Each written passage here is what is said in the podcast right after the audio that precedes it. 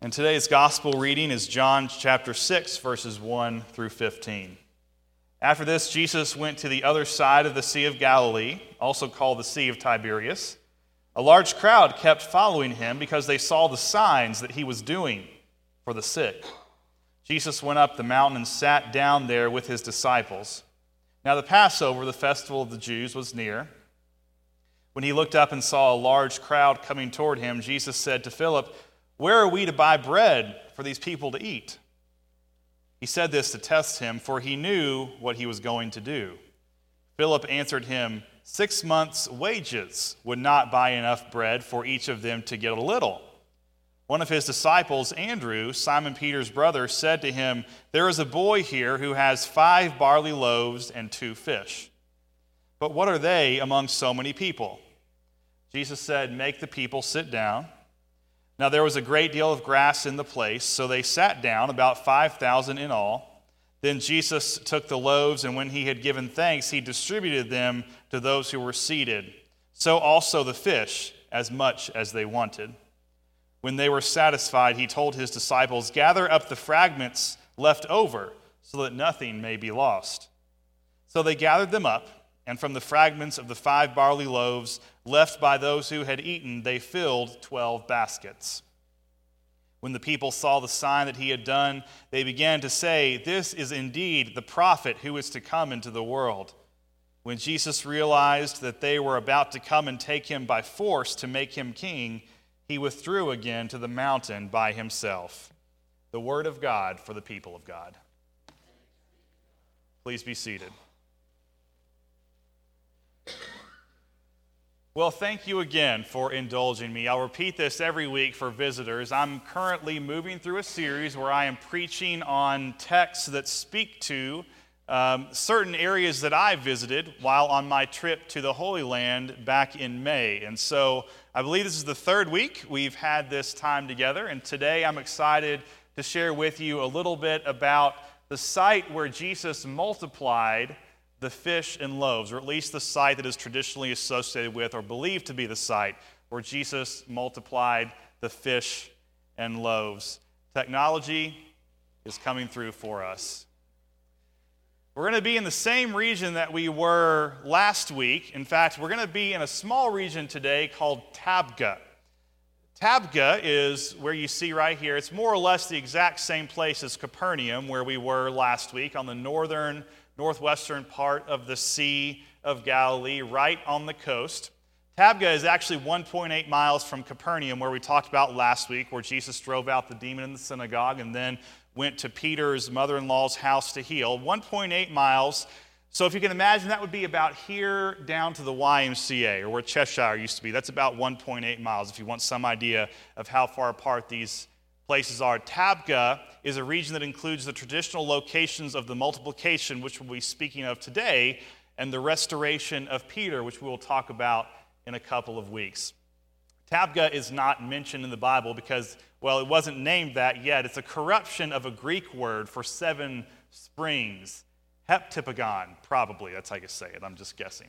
Uh, but that's how you would say it. And so when I say corruption, that's not something that I mean in an evil way, but oftentimes, as we talked about, when different cultures would settle on a particular city or region, they would take certain words from the language of the inhabitants that were there before. So after the Greeks may have came those who spoke a different language, and they tried to keep the city name, but eventually it became uh, the region or city of Tabgha, which is where we are today. This is just below what is called the Mount of Beatitudes. That's unfortunately one area I will not be talking to you about on Sunday mornings. Just before we reached the Church of the Multiplication, we visited the mountain called the Mount of Beatitudes, which, yes, as you guessed, is the location associated with Jesus giving the Beatitudes. And the reason I passed over it is A, I can't do everything because uh, there was a lot to see and to report from the Holy Land. But two, there just wasn't as much to show. It's mostly just a field with a church there. Um, it's a beautiful place, it's a special place, um, but we skipped over that. So that is looking down from the Mount of Beatitudes towards Tabgha or the Church of the Multiplication where we are today. This is a picture from inside the Church of the Multiplication, actually inside the courtyard and you will know that this is not a picture I took because you see clouds in the sky. When I was there, there was not a single cloud in the sky the entire time I was there. So I got, I had to find a better picture because I, guess what? I'm not the best photographer in the world. So I found a few online here and there that are better. But this is inside uh, the courtyard of the Church of the Multiplication, which you can see there in the background. There's an olive tree uh, there right in the middle of the courtyard, uh, which we will talk about again here momentarily. One thing I want to let you know about, I don't know if you heard about this or not, uh, but a few years ago, um, there was a fire set at a holy site, um, an arson. Uh, and this was the site. The Church of the Multiplication was set on fire uh, by arsonists. And so I mentioned, I think it was last week, uh, what a sad thing it is that the holiest place in all the world for, for three of the world's major religions also is, is a place of violence and place of bloodshed. And so, fortunately, when we were there, most of the, the damage had been cleaned up. The church itself, from what I understand, was not nearly affected as some of the porticos. So, some of the porticos, the hallways that you see on the side of this courtyard, they had some damage, but the church you see in the background did not suffer. So, that's very good. Uh, in case you are wondering, um, when you hear of extremists or arson, uh, someone setting a fire in this particular area, um, I don't know what goes through your mind, but uh, the people who set this fire, uh, were from a, a Jewish extremist group called the Hilltop Youth. Uh, the people who set the fire were between the ages of 18 and 24. They sprayed messages that said false idols will be smashed. And it's, it's an important reminder that extremists exist in just about every religion, every viewpoint. We don't often hear of Jewish extremists, but in the same way that there are Islamic extremists, in the same way that there are Christian extremists, in the same way that there are extremists in other faiths, that is what we are facing here. The uh, Israeli government condemned the attack, uh, and once again, this is an extremist group that set this. But uh, fortunately and thankfully, uh, the church was not damaged to a great deal, and it was, has mostly been restored and taken care of. What you're looking at here is what is inside the chapel. So, the church that you saw on the outside, this is on the inside uh, you'll notice that it is fairly simple. In fact, it was designed to look like what the old Byzantine church that was built here in the fourth century would have looked like. So you may look in there and you might think, well, that looks like it's from a long time ago. Well, it was made to look like it was from a long time ago. You can see the simplicity of it. Sometimes when you walk into a Roman Catholic church, it will be either simple, it may be very ornate, and decorative, just like Baptist churches. You just never know what you're going to get when you walk in. I mean that in more ways than one. Uh, but when you walk into Catholic churches, you don't always know what you'll get. This particular church uh, is maintained and was built by the Benedictine order, which is an order of Catholics primarily known for their simplicity uh, in, in, their monastery. So, this is a very simple design uh, made to harken back towards and look like what a church from the fourth century would have appeared as. So, as you can see, it's not a huge place. Some of the churches that we were in were just massive. Uh, this one was not. This was relatively small. It was built in the 1960s. I'm going to show you a corner of this chapel because there's a few things you will want to be uh, aware of. Uh, like other sites, this site was built on top of multiple other churches. That will be a theme throughout these presentations, where sometimes as far back as the fourth or fifth century, a church was built on these holy sites. They were pillaged or they were damaged or they were left abandoned, so they would then go away. And then eventually, when they were rediscovered, a new church was built on top. So, what you're seeing uh, as you look you're seeing this is, of course, the new church, these white walls and everything built here. This, these black stones are from the fifth century church um, that is still there. So it was still used as part of the foundation of this church that was built in the 1960s. So these stones were from a fifth century church. And you'll see right here, this is not uncommon in some of these holy sites and churches. There will be a window where you can peer down into the floor. In this particular window, though we couldn't get too close, you could look down and see some of the remains of the fourth century church. And so many times you were looking through, and though you couldn't always see it above ground, you could look below ground and see churches that were built long, long ago, no more than two or three centuries after the time of Christ. And of course, in even those circumstances, those churches were sometimes built on old homes or old caves that were believed to be those sites where Jesus walked. The other thing you'll probably notice as you look are these beautiful mosaic floors. These mosaic floors were original to the fifth century church. So these were preserved uh, for uh, many, many hundreds of years and were able to be restored. And these mosaic floors are some of the oldest examples of Christian artwork that we have. A couple of weeks ago, we looked at some ancient Jewish synagogues that had some mosaics, and so that was Jewish artwork. But what we see here are some of the earliest known pieces of Christian artwork that we are aware of. When you look at the floor, you'll see various things, but most of what the floors consist of are plant and animal life that you would find in the region. So, what you're looking on here. Uh, take your guess. Who knows what kind of bird it is? You might be able to figure out um, what it is, because I'm not even sure, and we, we don't know. But it's a bird that would have been found in that area, and who knows? Maybe that branch beside is an olive branch or something like that, which wouldn't be surprising. Of course, olive branches uh, at the time were uh, used in the same way that we use them today uh, um, something that means peace or victory, and so that would have been uh, not uncommon to find on a church floor. So, once again, to go through the history, there was a fourth century church built on the location that it was believed that Jesus blessed and multiplied the loaves and fish. A fifth century church was then built on top and was eventually pillaged and lost. And then the 20th century was rediscovered, and a church was built there as well. This is the mosaic that we have once again. Now, Probably the most important part of this church you see right here. This is the altar area. We were not allowed to walk up towards it, but you can still see the floor. You can see the mosaic floor that is still there. You see the altar here. Um, whenever we walked into a church, it, it, could be one of three things. One, there may be Mass going on. There were several times we were not allowed to walk into a chapel because Mass was occurring. There were times where there was a Mass occurring, and we were still allowed to walk in and to observe and to take pictures. And there were some times like this when there was no particular mass occurring, nothing was going on. We could simply walk in and wander around and take pictures how we please. So you'll see the altar here, there's no service going on, but you'll notice this rock right here. And this is something that uh, we will begin to look at, especially in the next few weeks, and looking at what we call venerated uh, or you know, particularly holy objects or things that are left over from the time of Jesus. And so if you get a little closer, um, you will see that rock. That is the rock that is traditionally associated, it is the rock on which Jesus blessed the loaves and fish. Um, and so, this rock, you can see there's a candle on it. Um, you'll see the mosaic there beside it. It's this mosaic of a basket of uh, loaves and then two fish. And this would have been, of course, from the fifth century. So, from a very early time, they associated this rock, or this rock was believed to be the rock on which the loaves and fish were laid. So it's very special to be near something like that. Of course, once again, one of the questions that I would get are, are you sure? I mean, you, you know that is the rock? Well, it, it could be. It very well could be. And from a very early time, the Christians believed it to be so. There's no way of knowing exactly for sure. But what I can tell you in circumstances like this is this, this is what really helps bring the scripture to life. When you're standing in a region, in a place that you know Jesus came through there, and when you're standing in a place when you know that Christians from all the way back in the 300s and prior associated this site with where Jesus blessed and multiplied the fish and loaves, you know you're standing on holy ground.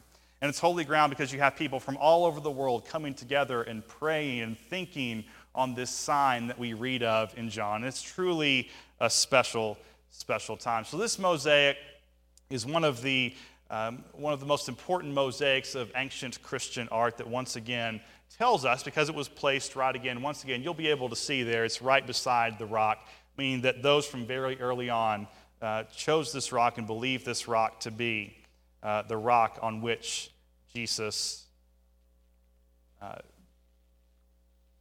cast that sign.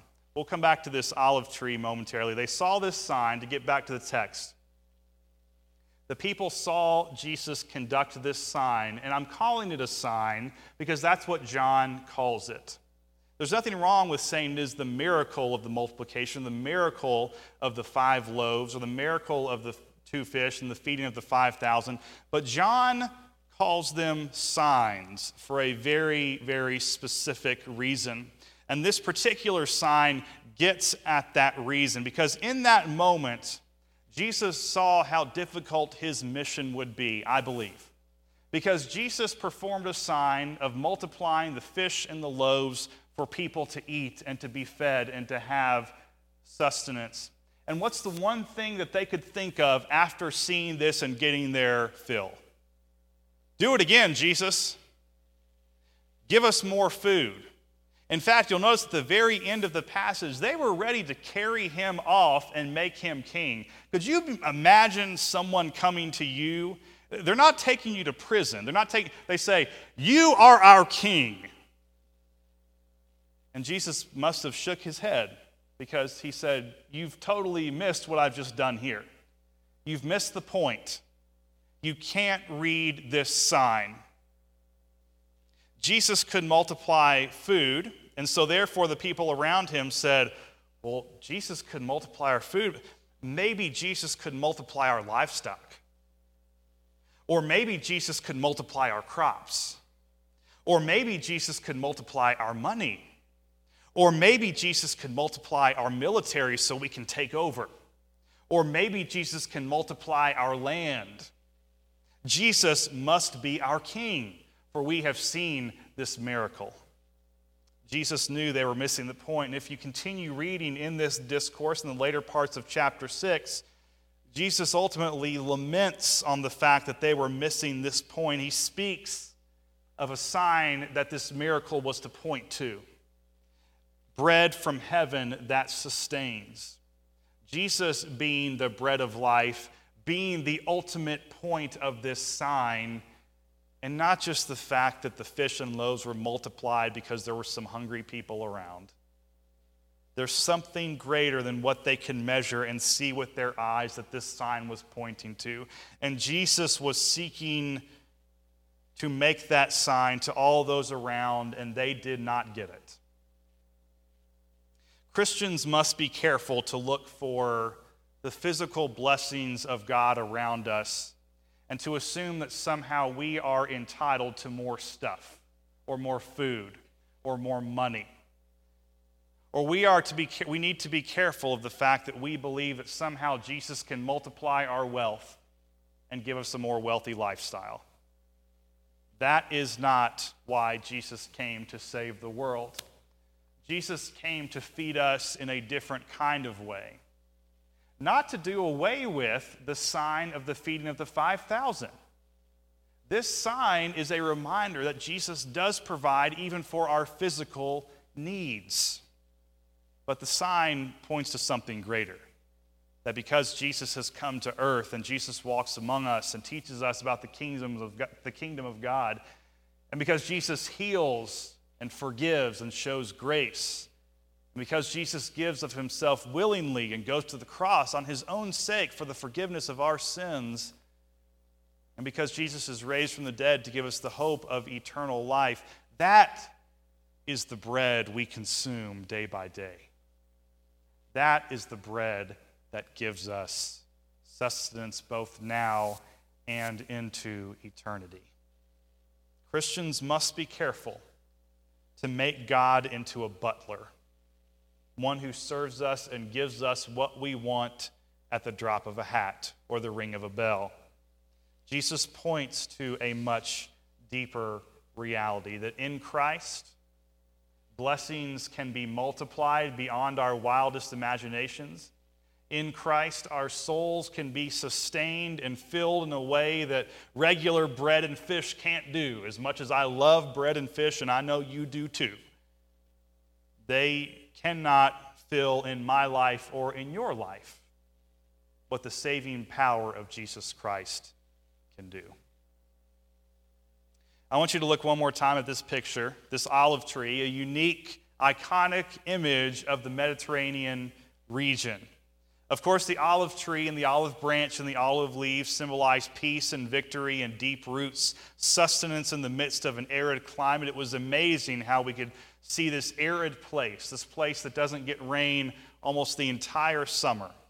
And yet, these roots of the olive tree are so deep that they can drink from the water that came through the winter months, and it sustains them throughout the course of the dry season. So, at the Church of the Multiplication, there is, of course, the olive tree there in the courtyard. And I'm going to shift gears here for a moment. Uh, this olive tree is special. Uh, and I want you to know that you are special because while on this trip, I thought of you often. Uh, I prayed for you, and I know you were doing the same thing for me. And I will always remember First Baptist Church and associate. I'm not about to quit, by the way. Um, I realize how that started to sound. I, I will always remember First Baptist Church when I think of my Holy Land trip because you helped make it possible. You prayed for me, you encouraged me, you supported me through this journey, and for that I will always be grateful. This trip would not be possible without you and without your blessing. So I wanted to bring something back for you just as a small token of my appreciation um, we'll talk about Bethlehem at a later date, but in Bethlehem, there is a store um, that is owned by and run by a Christian family, a Palestinian Christian family, one of the only Christian families in Palestinian areas uh, left. And they make olive wood carvings. So if you have ever been to the Holy Land, you probably got something from this store. Or if you've had someone come back from the Holy Land and brought you an olive wood artifact, it may very well may have come from this store. And there are others as well. But when we were there, we learned about olive wood and, and how precious it is and the kind of process it takes to make. And so, of course, I wanted to buy something, some things made of olive wood to, to bring back, both for myself and for my family and for others. I brought my family some ornaments um, of Bethlehem made of olive wood. Uh, there was one humongous carving of Bethlehem made of olive wood during, uh, that, was, that was supposed to take place during um, the birth of Christ, and so it was $100,000. So if any of you have money to spend, head back to the Holy Land. There is a $100,000 olive wood carving waiting there for you if you would like. This did not cost that much. Uh, but what I wanted to do, I wanted to bring back something for you, and so I, I brought back this. This is a simple olive wood hand carving of a bowl with five loaves and two fish, and I want you to have it because I also bought a set for myself so that I can know that when I'm sitting in my office, whether that's here or at home or wherever I choose to place it, I will always think of First Baptist Church when I think of my Holy Land trip. And so I got you the exact same. I've got this for myself, but I also wanted to give you uh, a set of this as well. So we're going to hang this in the office area. It will be a reminder of me and hopefully a reminder of you of the ways that we were to, we served God together uh, and the ways that we are deeply rooted in our faith here, just like an olive tree. And the ways that God and God's Spirit multiplies the things that we do around here. That though we, we may be small in number, uh, God is working through this church and multiplying what we do together. And so I will always remember First Baptist Church uh, as I think on this Holy Land trip. We have offered bread, little, literal bread, to this community in Jesus' name, haven't we? we we've done that together, and we've also shared the bread of life in this place for over 100 years. And so I will have a set in my office, whether I'm here for another day or another 100 years, uh, but also First Baptist Church will have the same set. So I will always think of you uh, when I think about my Holy Land trip. But it is a reminder. It is also meant to be a reminder. It is a thank you, but it is also a reminder and a challenge for us to always be a sign, to always be a sign of the bread from heaven that we feed on daily as the church of Jesus Christ, which continually multiplies and feeds the people, not just of this church, but also of Black Mountain. And so, my challenge to you today be the sign. Make sure that as you serve Christ, when you walk out these doors, that you are signaling to people or pointing people beyond yourself, pointing them to the life changing power of Jesus Christ who saves us, who blesses us day by day, yes, in physical ways, but who also blesses our souls and heals us has promised us eternal life. Let's pray together.